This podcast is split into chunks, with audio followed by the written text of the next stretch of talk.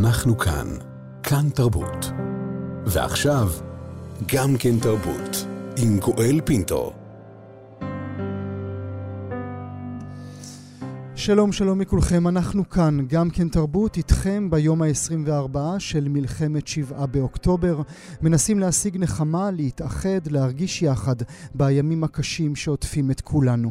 יותר מ-אלף וארבע מאות ישראלים, אזרחים וחיילים נרצחו, כ-מאתיים ושלושים נחטפו לעזה, ואלפים נפצעו, רבים מהם עדיין מאושפזים, חלקם במצב אנוש. תחילה כדרכנו נפתח את הבוקר עם שיר, והיום המשורר ערן צלגוב שיקרא עבורנו את עקודים.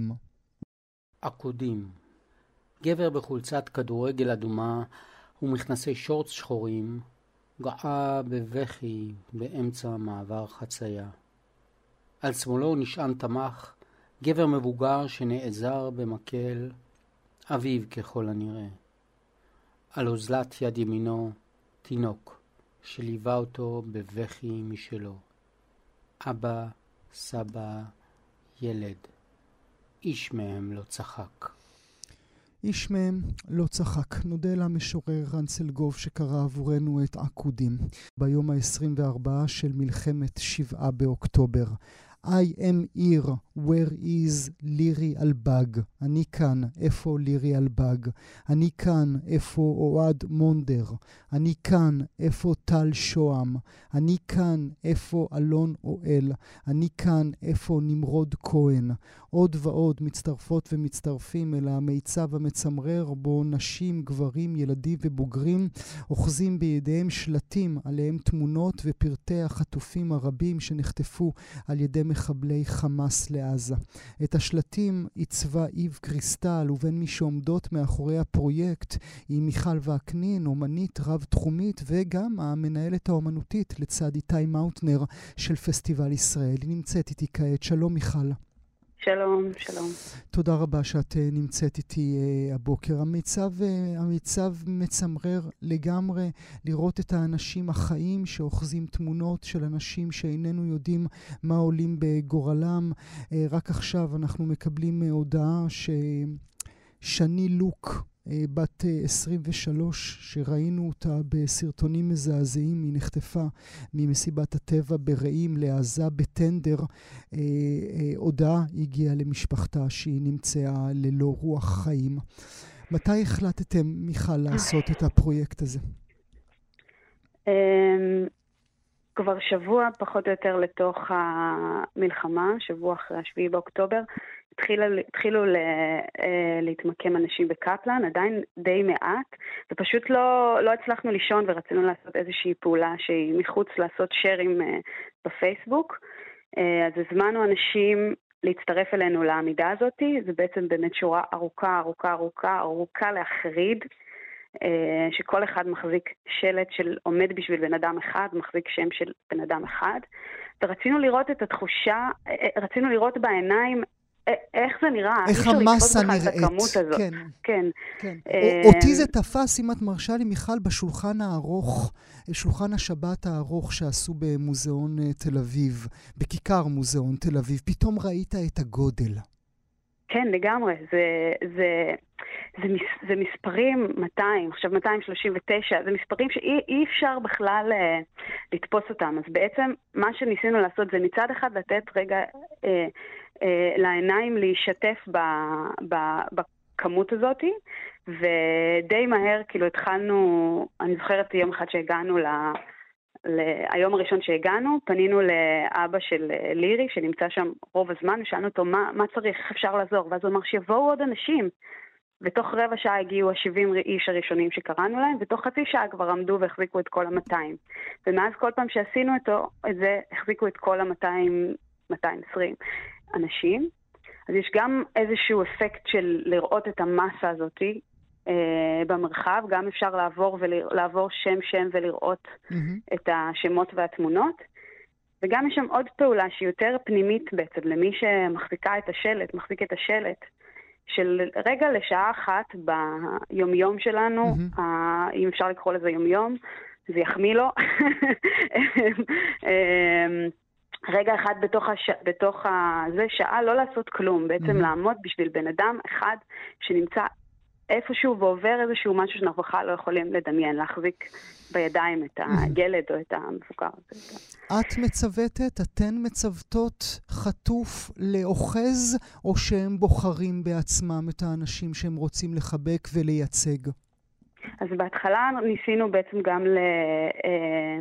זה כמעט ללהק, בעצם למצוא מישהו אה, שהוא פחות או יותר בסביבה של המגדר והגיל. עומדים איתנו גם ילדים, גם משפחות, גם תינוקות, אה, שזה גם משהו שחשוב לראות בעין. אה, ולאט לאט הגיעו גם בני משפחה שרוצים לאחוז את בן mm-hmm. המשפחה שלהם. Mm-hmm. אה, וגם אנשים שהם לא הכירו את האנשים, אבל הם כבר, הם כבר אה, מושקעים בסיפור שלהם, הם חושבים עליהם, הם חולמים עליהם, כאילו הם אה, אה, אנשים שמבקשים להחזיק מישהו אחד ספציפי. לא נשבר לך הלב כל פעם מחדש? את לא, את לא עשרים וארבע שבע בבכי? אני חושבת שאנחנו כולנו נעים בין, בין בכי לבין הלם, לאפתיות, לתחושה של, לתחושה שאנחנו הכל מאוד אקוטי ועכשיו פועלים, והנה זה משהו שהולך לשנות ולהזיז ולהוציא אותנו מהמצב, לבין מצב של, של כיפאון וששום דבר לא עוזר. אגב, יש משהו בחוויה של להשתתף במצג הזה שזה קצת גם וגם. כאילו אנחנו גם עומדים, וזו פעולה אזרחית אקטיביסטית, ואנחנו גם בעצם לא עושים כלום במשך שעה, רק עומדים. את גם, עד כמה שזה עצוב, אני חושב עלייך מאחורי הקלעים, את גם אמורה מעט לשמש, אתן אמורות לשמש גם כמין קצינות מדווחות, נכון? כל פעם מחדש לעבור על כל, על כל הרשימה, ולראות האם האנשים האלה עדיין בינינו, או מה אנחנו יודעים עליהם. כן, האמת שזה, זה החלק ה... זה החלק של, של, של העדכונים השוטפים של... גם לפעמים אנשים מחזיקים מישהו מסוים ומחרת מקבל, מקבלים את ההודעה. כמו, כמו שאמרת הרגע, אני עוד, עוד, אני לא הכרתי את שני, אבל אני כבר, היא דמות בחיים שלי ואני עוד מנסה לעכל את הבשורה הזאת. אז, זאת אומרת, אז גם, אז גם זה, אנשים שפתאום נעלמים וגם מתווספים. אתם כל, עוד, כל הזמן עוד מתווספים עוד שמות. אז אנחנו גם באיזה מין ניסיון לעדכן את מצב את ה את ה, את הרשימה הזאת באופן כזה דושתי. אני חושב על הפסטיבל, זה היה לפני רגע וזה נשמע לפני שבע מאות אלף שנים, על פסטיבל ישראל האחרון שאת ואיתי, איתי מאוטנר, העמדתם, וזה מדהים, כי זה תמיד ככה, נכון? תמיד פתאום מסתכלים לאחור ומקבלים משמעות אחרת. כותרת פסטיבל ישראל האחרון הייתה אומנות לחימה. מה הבנתם אז שאנחנו אולי לא הבנו? אני חושבת שהבנו משהו שכל מי שחי פה מבין, אבל שזה הנוכחות של, של לחימה בחיים שלנו כאן, גם לחימה על עקרונות שלנו וגם לחימה על הקיום שלנו וגם מלחמות פנימיות. אז זה משהו שהוא כל כך, הוא כל כך בסיסי ב, ב, בחיים שלנו כאן, וניסינו בעצם להתעסק בזה וגם לראות איך זה משתקף באומנות. אם זה אומנות ולחימה זה ההפך אותו דבר, אבל ברור שאם הייתה תחושה שאנחנו בסביבות אה, מסוכנות, כאילו גם, גם בתחילת, גם בשנה שעברה היינו, היינו באיזה אזור של, של סכנה, של משהו שעשוי להתפרק, אבל אף אחד לא, כמובן לא יכול להתחיל לדמיין כמה, mm-hmm. איזה זוועה אנחנו ניקלה. את עצמך קוראת מחדש את העבודות שהעמדת בפנינו במוזיאון ישראל? ב... ב... בתיאטרון ירושלים? Mm-hmm. Uh, אני חושבת ש... כאילו, אני... קודם כל, יש, יש עבודות uh, שהן... העבודה מיינפילד, למשל, שהבאנו שהיא בעצם וטרנים משני צדדים הפוכים שנפגשים כל כך הרבה שנים אחרי המלחמה, היא משהו שאני חושבת עליו הרבה, ואנחנו עם איזו שאיפה להגיע לאיזה צד שני, כזה בכלל להתעסק בהחלמה. כרגע זה מרגיש מאוד מאוד רחוק, וכרגע גם מרגיש שבעצם התוכניות, בעצם את כל התוכניות שהיו לנו על פסטיבל ישראל עשרים וארבע, לשנה הזאת שמנו את כולם בצד, והבנו שאנחנו צריכים לעשות משהו לחלוטין אחר השנה. לא, לא, יש לי הצעה, יש לי הצעה, מיכל. אם החלטנו כבר שאתם חוזה עתידות, אז אני מציע שהנושא של עשרים וארבע יהיה אודות אהבה. היה פרויקט אחד כזה שקראו לו About Love של בשנה שעברה. אין ספק שכולנו נצטרך אהבה והחלמה ואת כל ה... כמו שהיום, כל, כל, כל חיזוק וכל חיבוק שמקבלים הוא פשוט, הוא, הוא, הוא נדרש. ומה שכרגע עוד נדרש, זה עדיין אנחנו במצב שהשיח על החטופים הוא מקבל את המקום שלו סוף סוף בתור הדבר הכי הראשון על סדר היום, ועדיין לא מספיק. כאילו עדיין אנחנו צריכים לעשות צונאמי של דעת קהל ציבורית. יש מקום בעינייך בתקופה הזו לתרבות, לצריכת תרבות, ליצירת תרבות? מבחינתי, כאילו, תרבות היא כל כך, כל כך בכל מקום, היא פשוט משנה צורה. כאילו, גם, גם, גם הפעולה הזאת של, של לעמוד, זו פעולה אקטיביסטית, אבל יש בה איזה, איזה מקום שמנסה לעשות, לעבד או להתעסק ב, ב, בדברים. גם ראינו בכל הקבוצות, אחרי שהייתה התגייסות אזרחית כל כך מדהימה על אוכל וציוד, הדבר הבא היה, איפה האמנים? מי יכול? אנחנו צריכים, יש לנו אה, אה, חיתולים ויש לנו אה, אה, אה, ממתקים. ויש לנו את ריטה. עכשיו, איפה, מי יכול לדאוג, כאילו, איפה, איפה, איפה, איפה, איפה האמנים? ואז יש התגייסות, הייתה התגייסות מטורפת, ועדיין מטורפת של האמנים, וזה צורך של, של עיבוד ברמה אחרת של הסיטואציה. טוב, לימים טובים, מיכל ואעקנין, אני מודה לך מאוד שהיית איתי הבוקר. תודה רבה, נקבל בשורות טובות עוד היום. אנחנו כאן, גם כן תרבות, ביום ה-עשרים וארבע של מלחמת שבעה באוקטובר. נדבר כעת אודות זומו, המוזיאון הנייד שקיים ומתנהל זה שש שנים. הוא רואה, אנשיו רואים ושומעים גם הם את המלחמה שפרצה אל הבית של כולנו, וכמי שכל פעילותיהם מבוססות קהילה, הם מחליטים להקים החל מהיום את סלון נא, מערכת סלונים נודדת שתיסע ברחבי ישראל. מילנה גיצין אדירם היא מנכלית ואוצרת ראשית של המוזיאון הנייד הראשון בישראל, והיא איתנו כדי להסביר. מילנה, שלום. אהלן גואל, מה שלומך? מה שלומך? מה שלום המשפחה שלך? אנחנו בסדר, בתוך ה... כולם, כולם בטוב ובתוך הקטסטרופה, זה מין אה, אה, שמחה מעולה בעצב כזה, לא יודעת. מתי את, מח... מתי את מחליטה לקחת את הסלון שלך, לא הסלון שלך, אבל לקחת את הסלון המטאפורי שלך ולצאת איתו לרחבי הארץ? אז ממש ככה, לפני um, שמונה ימים, uh, הצוות של זומו בדרך כלל uh, מגיע למקומות שונים ברחבי הארץ, ותמיד הפגישות הן בעצם אצלי באופן אישי בסלון שלי. Uh, וכשאנחנו עושים איזושהי ישיבת צוות כדי להבין uh, דרכנו לאן, Uh, כולם מתגעגעים לכולם ואומרים שלא התראינו באמת uh, הרבה זמן, והחיבוק והמפגש ו- והפגישה המשותפת והאוכל, uh, אז אמרנו כולנו שאנחנו בעצם מאוד מאוד מתגעגעים לזה.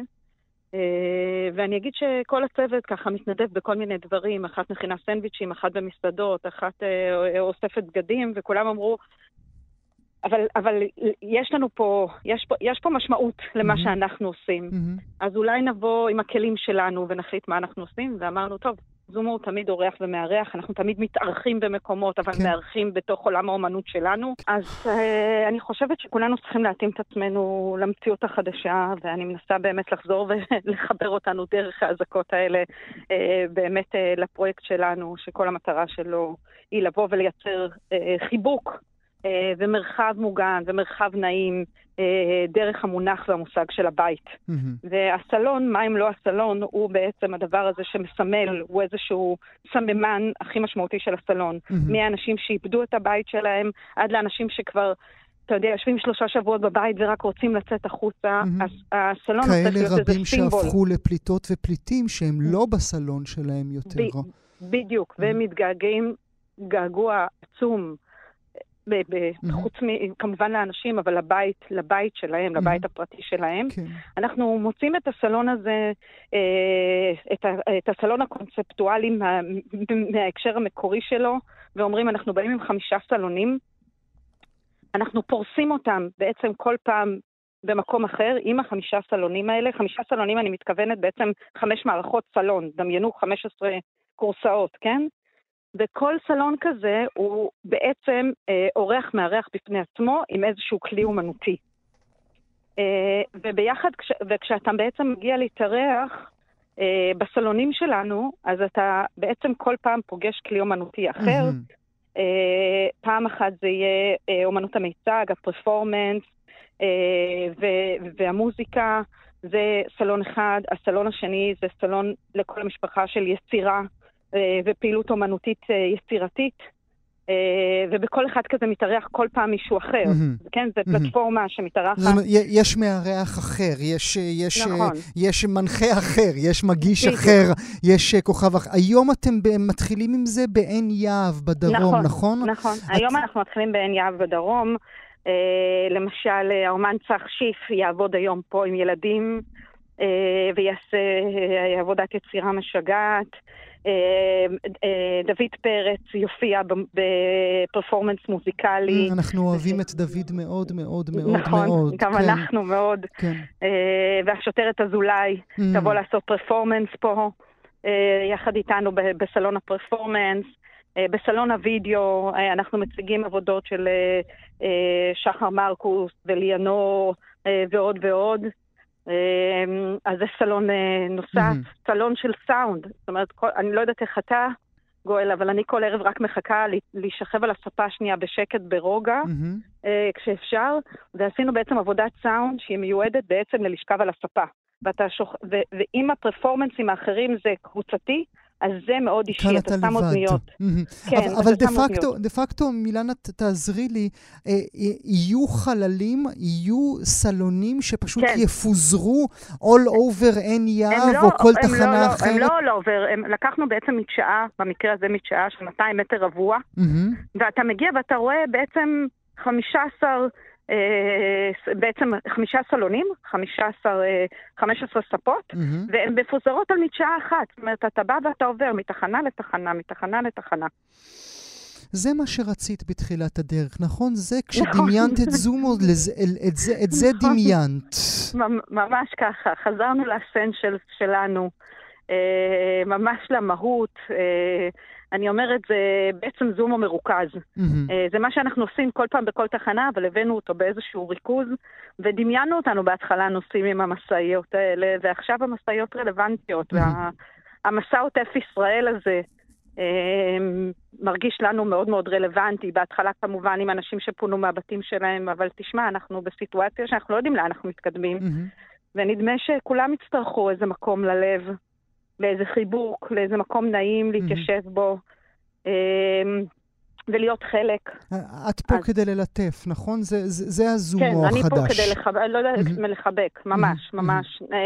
עם תה ועוגיה נעימה, ומשהו לצחוק איתו, וקטלוגים של אומנים להסתכל עליהם. באמת איזושהי פעילות כזאת לכל המשפחה, לכמה שעות. באנו, התנתקנו, היינו ביחד.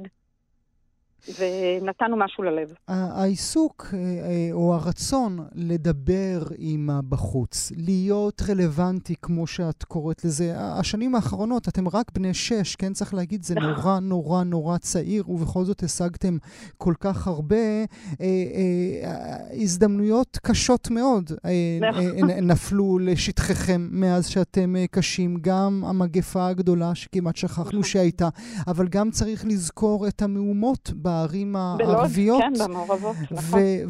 ואחר כך הייתם, היה זום לוד, והיה זום יפו, והיה זום עכו. זה בדיוק זה, אנחנו, אנחנו מרגישים, תשמע, תמיד אומרים שהאומנות היא הממברנה של החיים. אנחנו מרגישים את ה... את הדבר המיוחד הזה של מה שקורה, אני זוכרת עוד מימי הלימודים שלי, אומן הוא נביא, כן? הוא מסתכל קדימה, ואנחנו מרגישים כל פעם איזה ססמוגרף שצריך להתנייד בחברה שלנו ולתת איזשהו מענה מתוכו. אנחנו כמעט תמיד צוחקים שאנחנו אומרים, אה, אנחנו, המקום שנגיע אליו הבא בתור, מה, מה יקרה, איפה ניתקל? אבל ז, זאת המציאות הישראלית, אז אני לא...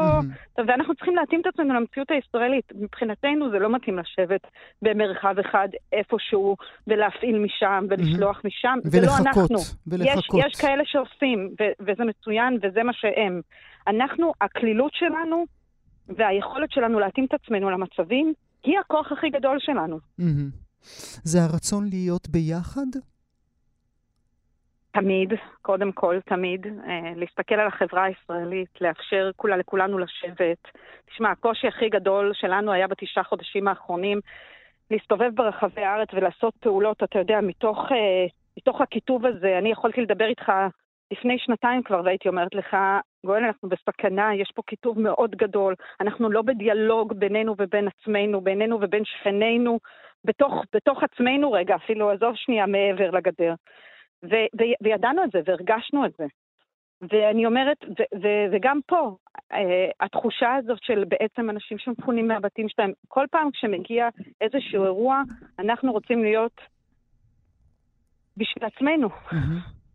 בשביל, בשביל המדינה שלנו, בשביל האנשים שלנו, בשביל הקהילות שלנו. אני חושבת שלאומנות יש כוח מאוד גדול בתוך הדבר הזה. זה תמיד נשמע כמו משהו בסוף סדר העדיפויות, נכון? כן, כן. כאילו, מה זה אומנות? לא, אבל אתה, זה מה שמדהים אותי בשבועות האחרונים, ואני סותם וסותם וסותם, כי אני לא חושב שזה הזמן עדיין. אבל ההתגייסות המטורפת הזאת של אנשי התרבות והאומנות מאז פריצת, מאז פרוץ המלחמה, והדברים שאומניות ואומנים בכל הז'אנרים, בכל הסוגות, עושים בשבועות האחרונים, וה האמת, מילנה, אף אחד לא יזכור ביום שאחרי. זה מאוד מטריד, אבל מצד שני, אם אני נגעתי לחמישה ילדים בלייב שלהם, ועשיתי להם איזשהו שינוי, ופתחתי להם את הראש, אז עזוב, אז, אז הם יזכרו. שמה, ואם איזה מוזיקאי נגע בלב של מישהי, והיא הולכת עם זה, אז היא תזכור. אנחנו מדברים על פרטים, ופרטים זה, זה כל מי שנמצא איתנו, זה הקהילות. אז נכון, תשמע, אני נמצאת למשל עכשיו בגיוס כספים בשביל, בשביל הפרויקט הזה. ברור לי שכל הקרנות עכשיו אומרות לי, בואי, חמודה, זה לא אומנות, תרבות, אתם בסוף ה... בסוף ה... זה. אנשים צריכים לאכול, כן. אנשים צריכים לאכול, אנשים צריכים וסטים קרמיים, אנשים צריכים המון דברים באמת סופר חשובים בבסיס, כן? חזרנו לבסיס של הבסיס. אולי בגלל זה גם אנחנו חזרנו לבסיס של זומו. יכול להיות שגם זה, פתאום אני מדברת איתך וחושבת על זה. משהו, משהו בסיסי. ואני, אני, אתה יודע מה, יזכרו. אני, אני מנסה להיות אופטימית מפה. אני, אני מקווה שאנחנו נגיע למקום, למקום טוב ונגדל מהקטסטרופה הזאת. אתה יודע, מהתהום אתה, אני מקווה, גדל ומתפתח. ולנו יש תפקיד חשוב בזה. תני לי, תני לי, מילנה, את המסלול. היום אין יעב, מה אחר כך שרשום לי? היום ומחר אין יעב, mm-hmm. כי באמת יש פה הרבה בערבה, ובשבוע הבא אנחנו, אה, אה, ב, אה, איך קוראים לזה? גבעת חיים, mm-hmm. אה, נוסעים לכיוון ככה בנימינה, ושבוע אחרי אני לא יודעת עוד, אני אגיד לך למה, כי אנחנו ממש גמישים, יש לנו מלא הזמנות, מלא מלא, אבל אנחנו נרגיש בעצם את השטח ונבין. האם צריך אותנו עכשיו בים המלח, או צריך אותנו באילת, או צריך אותנו דווקא בירושלים. איפה שיצטרכו אותנו, שם מגיע. אנחנו נהיה. כן. מילנה גיצין אדירם, אהבה רבה מאיתנו. תודה שהיית איתי הבוקר. תודה וחיבוק לכולם. תודה. אנחנו כאן מאזינות ומאזינים ביום ה-עשרים וארבעה של מלחמת שבעה באוקטובר. נדבר כעת על הנפש, כמו שאנחנו עושים בכל יום מאז פרוץ המלחמה. נדבר כעת על חוסר ודאות, התחושה הזאת שכולנו חשים בשבועות האחרונים, אולי חוסר ודאות שמוביל לערעור, ערעור שמוביל למצוקה, ואיך אנחנו יכולים בכל זאת לנצח את זה. הדוקטור עידית גוטמן היא פסיכולוגית קלינית מאוניברסיטת תל אביב, שנמצאת איתי הבוקר. בוקר טוב לך. בוקר טוב לך. מהו חוסר הוודאות הזה? אנחנו, אין לנו אוריינטציה, אנחנו לא יודעים לאן אנחנו הולכים, אנחנו באפלה. וכל מיני ניבויים שנתנו לנו את תחושת השליטה, שעשו לנו את החיבור, שתפרו לנו את הקשר בין ההווה שלנו לבין העתיד שלנו, הם לא פה, אז אנחנו לא יודעים מה לעשות, כי אנחנו כבר לא בטוחים איך הפעולות שלנו ישפיעו על העולם, על העתיד. התרגלנו לחשוב שאם קורה משהו, נרים טלפון למשטרה והיא תכף תבוא. Mm-hmm. או שאם הם מגייסים אותנו למילואים, אז יהיו שם שקי שנני או אפודים קרמיים. אז ברגע שהניבויים האלה נעלמים, אז יש לנו הנחות מנופצות, שזה איזה מין משבר אקזיסטנציאליסטי כזה, כל מיני אקסיומות שיש לנו. איך העולם אמור להתנהל, איך mm-hmm. דברים אמורים להיות. פתאום אינם, והרבה מאוד הרגלים יומיומיים אפילו הלכו לנו לאיבוד, קל וחומר תפיסות עולם mm-hmm. מאוד דרמטיות. כמובן, כי, אנחנו... כי, כי הסדר הוא זה שעושה לנו סדר, נכון הדוקטור גוטמן? כן, לא סתם, אנחנו מבזבזים חלקים נרחבים מהחמצן שאנחנו צורכים על לפתח ולתחזק מוח כל כך גדול. זה אחד הדברים שעזרו לנו לשרוד, המחשב... העובדה שאנחנו יכולים לעשות כל הזמן ניבויים על העתיד. המוח הוא מכונת ניבויים כזו, ומשהו אה, השתבש פה במנגנון, כי אנחנו לא ניבנו את זה, לא ראינו את זה קורה, נתפסנו לא מוכנים. ועכשיו כל מיני שאלות שהיו לנו, התסריט חיים שלנו, אה, התערער. כי אה, דיברתי אה, שלשום עם אה, קבוצה של נשים בחודש מיני ותשיעי להיריון, ולא ככה הם תכננו. שיראו החודשים האלה של הכינון וקניית העגלות. הם לא, לא חשבו לעשות אותם בממד של אימא שלהם כשבן זוגן במילואים. כן. לדוגמה, אז התסריטים האלה של איך מתחתנים ואיך חיים ו- ואיך קמים בבוקר ואיך מגדלים ילדים ושולחים אותם לצו ראשון, התערערו מאוד. וחוסר הוודאות הזה הוא זה שמוביל אותנו לדחות גם החלטות, נכון, של היום יום. אנחנו מחכים לסופה של המלחמה כדי להתחיל את החיים שלנו מחדש. ממש ככה. יש לנו נטייה פסיכולוגית מבוססת, מוכרת, אפקט ההפרדה, שעד שאנחנו לא יודעים משהו, mm-hmm. אנחנו לא מתקדמים גם בדברים אחרים mm-hmm. שבעצם לא קשורים אליו כל כך. עד שלא נקבל את הציון שלנו בפסיכומטרי, על זה היו המחקרים המקוריים, אז אנחנו לא אה, אה, מחליטים לקנות את הכרטיסים לטיול לחו"ל, למרות שבכל מקרה לא חשוב מה היה הציון בפסיכומטרי, אנחנו נחליט לטוס לחו"ל. כן. אז אנחנו רואים אנשים ששמים את החיים שלהם בהולד, ולא עושים ולא מתקדמים, mm-hmm. ולצערנו גם אנשים בתפקידים בכירים שמקפיאים את תחילת הלימודים או חזרה לשגרה בכל מיני דרכים, ובהיעדר אוריינטציה ברורה ל- להמשך, אנחנו לא באמת נמצאים בפאוז. המצב mm-hmm. של ההמתנה הוא מצב מאוד מייסר, mm-hmm. והאנשים מחכים גם עם דברים שהם לא קשורים בעצם. זה לא משנה אם אתה רוצה להתחתן, אז זה לא משנה אם המלחמה תימשך שלושה חודשים או שנה. אם בחרת את מי שאתה אוהב, לך על זה. זאת אומרת, אם אתה נמצא במצב של חוסר ודאות, הפתרון הוא ליצור ודאות משל עצמך. אל תחכה להיפטר מבעלך אחרי המלחמה, תיפטר ממנו עכשיו. אני חושבת שזו דוגמה אחת לסוג הדברים שאנחנו מנסים לעשות, של להפריד בין מה שבשליטתנו ומה שלא בשליטתנו. יש המון שלא בשליטתנו, על זה באמת אני לא, לא צפה ארחיב היום את הדיבור. Mm-hmm. הדברים שכן בשליטתנו, הם הדברים שכדאי מאוד להיות אקטיביים בהם, להיות כמה שיותר פעיל. האקטיבציה ההתנהגותית הזו היא לטובתנו, היא, זו אסטרטגיה לטיפול בדיכאון, וחוסר ההחלטה, הימנעות מההחלטה, הכפייה הפסיבית הזו, כי כשאנחנו בחושך ולא יודעים אם יש מולנו משהו שאנחנו עלולים להתנגש בו, אז הנטייה שלנו היא לא לזוז, אבל לא לזוז לא משפר את המצב. Mm-hmm. ולעומת זאת, הדברים הקטנים, הצעדים הקטנים במקומות שאנחנו כן יכולים לפעול בהם, ללכת לקנות uh, ערכת הרשמה ללימודים, כי אם אתה רוצה לעבוד בפסיכולוגיה או במחשבים, אז זה מה שתרצה לעשות, לא חשוב מה, mm-hmm. איפה תגור בסופו כן. של דבר, אם יחזירו אותך ליישוב שלך או לא. Mm-hmm. ולהיות אקטיביים בדברים האלה בלי להיות פרפקציוניסטים. פותרים בעיה אחת כל פעם, לא מחליטים עכשיו החלטות. כי אנחנו מרגישים יותר טוב עם עצמנו כשאנחנו בשליטה על החיים שלנו, נכון? כל עוד אנחנו עושים אפילו את הצעד הקטן ביותר, אנחנו כבר ככה תופחים לעצמנו על השכם ואומרים, היית טוב, גואל. אני חושבת שהפסיביות וההימנעות וההמתנה הם כולם דברים שאנחנו רואים אותם במצבי דיכאון, וההימנעות הזו מלהחליט ומלפעול. וכל דבר שנותן לנו תחושת סוכנות, תחושה שאנחנו אקטיביים, שאנחנו פועלים, שאנחנו משפיעים, גם אם אנחנו עושים את זה מאוד במאמץ, מאוד בכוח, וגם אם אנחנו עושים את זה לא טוב, זה עדיף במבחן התוצאה. כלומר, לעשות דברים קטנים, זו לא החלטה קתולית באיזו דירה תזכור עכשיו לחודשיים הקרובים, זה לא חתונה קתולית עם ה... עם הסוחר או השותף החדש, זה, זה משהו זמני לעכשיו, ואפשר יהיה לחזור אחורה, וצעדים קטנים של דברים שאנחנו כן יכולים לעשות, mm-hmm. יכולים מאוד לעזור לנו. ואם, ו... ואם ההחלטה שלי היא לא לעשות כלום, אם זו ההחלטה האקטיבית שלי, פשוט להיות בטטה? אני חושבת ש... לשתות, לשתות. מה יעשה לה כאן מולי מאחוריה, היא בקונטרול, והיא עושה סימנים של לשתות ולשתות הרבה. כן, אם זו ההחלטה שלי. אם זו ההחלטה שלך, אני מציעה לעשות את זה עם עוד אנשים. יש הבדל גדול בין שתייה חברתית לבין לשתות לבד. הנה, מה יווה אני? יש הבדל גדול בין לבהות בפרנדס, בלופ לבד, עשרים וארבע שעות ביממה, לבין לעשות את זה עם עוד כמה חבר'ה. מה יווה? אתה זה נהדר, אם יש מיקרופון רוחם עוד יותר טוב. עכשיו זו כבר עבודה, עכשיו זה כבר חברותה, עכשיו זה כבר מינגלים.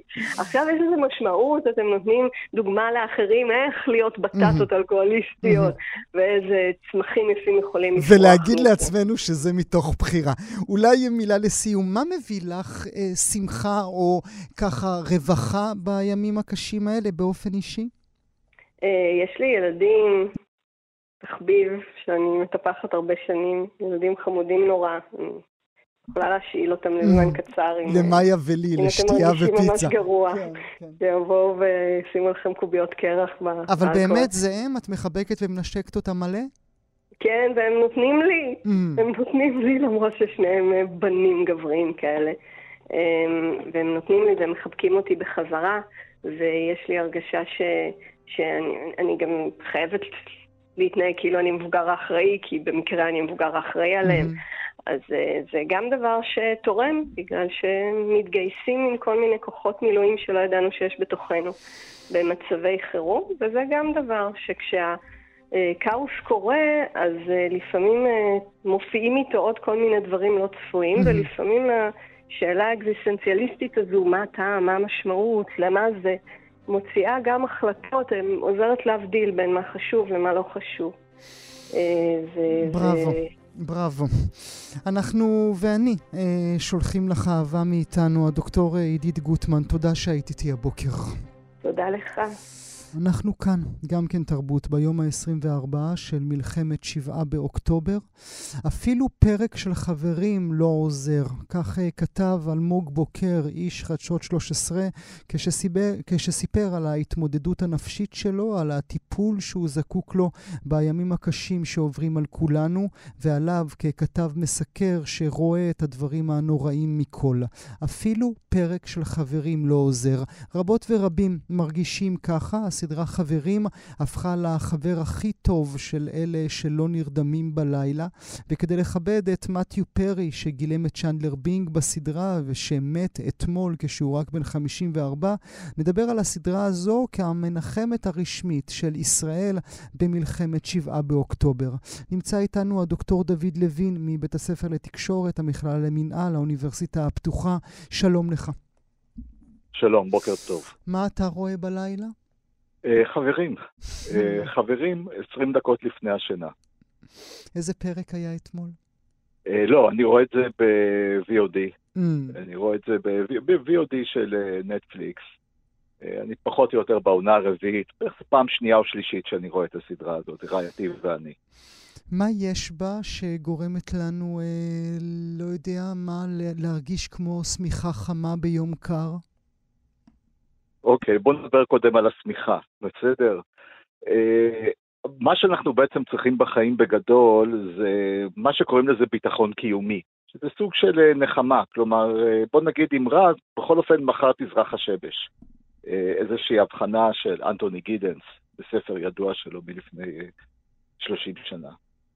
והשאלה היא, מה נותנת לנו את הנחמה או את התחושה הזאת של ההמשכיות, את התחושה הזאת שמחר יהיה טוב יותר, או מחר, אולי הדברים, או באיזשהו מחר הדברים יסתדרו. Mm-hmm. לצורך העניין אנחנו צריכים איזושהי מעגליות מסוימת, איזושהי תחושה שכזאת.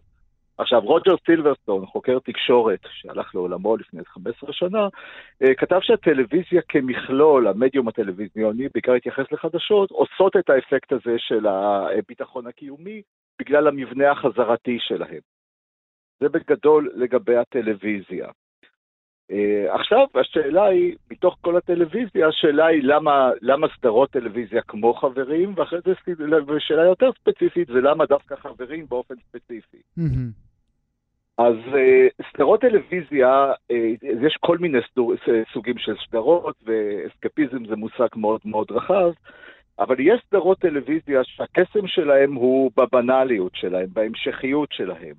כלומר, מדובר בדמויות שפחות או יותר דומות לנו, עם שריטות מינימליות או משהו שכזה, ועוברות חיי יום-יום, זה פרקים של הדמויות יש זיכרון, והן... ממשיכות איתנו, כלומר, ממשיכים לחיות במקביל אליהם ובמקביל להרפתקאות שלהם, ואנחנו בשלב, בשלב מצב מסוים, אחד האינדיקציות שזה באמת קורה, זה שאנחנו מתחילים לקרוא לשחקנים בשמות של הדמויות, mm. ולדבר על הדמויות, mm-hmm. בסגנון של, לא אוי, מת... תראית מה שצ'נדר mm-hmm. עשה אתמול, mm-hmm. או משהו שכזה. זה אחד הסימנים האלו ש... שזה קורה, איזושהי אנקדוטה מהילדות, הייתה, כשאני הייתי ילד, הייתה סדרה שקראו לה קאבו נידי, זה היה לפני המון המון שנים, ומישהו, אחת הדמויות האהובות שם נפטר באחד הפרקים, ובאתי הביתה, ואמא שלי אומרת לי, תשמע, לא מדברים היום על זה, כי הייתי קצת משועשע ממשהו שקרה לי, כלומר, והיא הייתה, הרגישה מחובר, מחוברת. עכשיו, שאלו חוקרי תקשורת מה מביא למצב הזה באמת שסדרות מסוימות אה, אה, יוצרות את האפקט הזה, אז הם אמרו, אוקיי, זה המדיום הטלוויזיוני, הקופסה הקטנה הזאת, שמייצרת איזו תחושה של אינטימיות, mm-hmm. אינטימיות וקשר, mm-hmm. ותחושה שההיסטוריה שלנו מקבילה להיסטוריה של הדמויות שנמצאות okay, על המסך, okay. מבחינת ההתרחשות. אז זה בגדול לגבי טלוויזיה, ויש כמה וכמה סדרות שנופלות לתוך ההגדרה הזאת. אבל למה דווקא חברים? זהו, עכשיו נגיעים לשאלה למה דווקא חברים. עכשיו, קודם כל חברים, מבחינת, מבחינת הסדרה עצמה, אפשר להגיד שיש כמה דברים. דבר אחד זה העניין של הגובה של הדמויות ביחס אלינו. הדמויות האלו הן לא אה, ציניות ומרושעות, נגיד, mm-hmm. כמו דוגמה של סדרת פולחן מקבילה כמו סיינפלד, mm-hmm. נגיד לצורך העניין.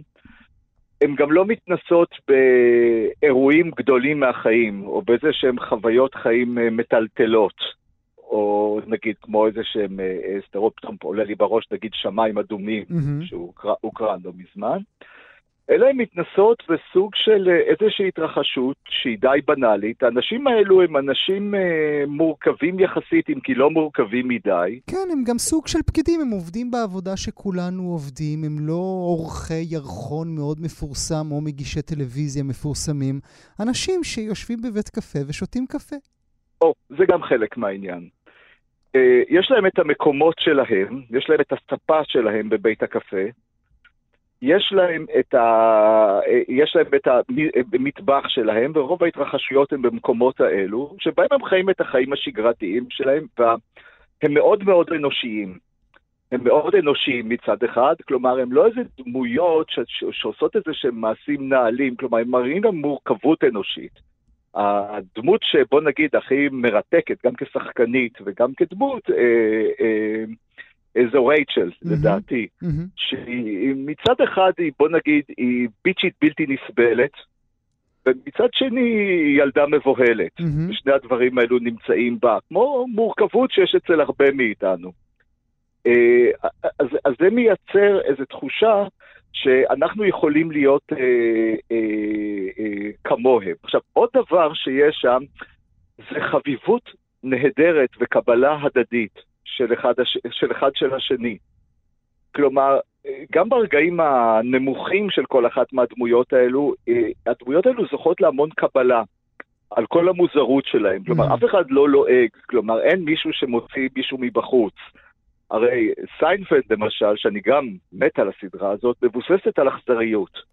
על הוצאה תמיד של מישהו מתוך החבורה ולהג אליו, או להג למישהו חיצוני. והסדרה הזאת, כלומר, יש שם הסתלבטות, נגיד, בז'רגון העברי, אבל, אבל לא יותר מדי. זאת אומרת, כולם חברים וכולם נאמנים בראש ובראשונה אחד לשני.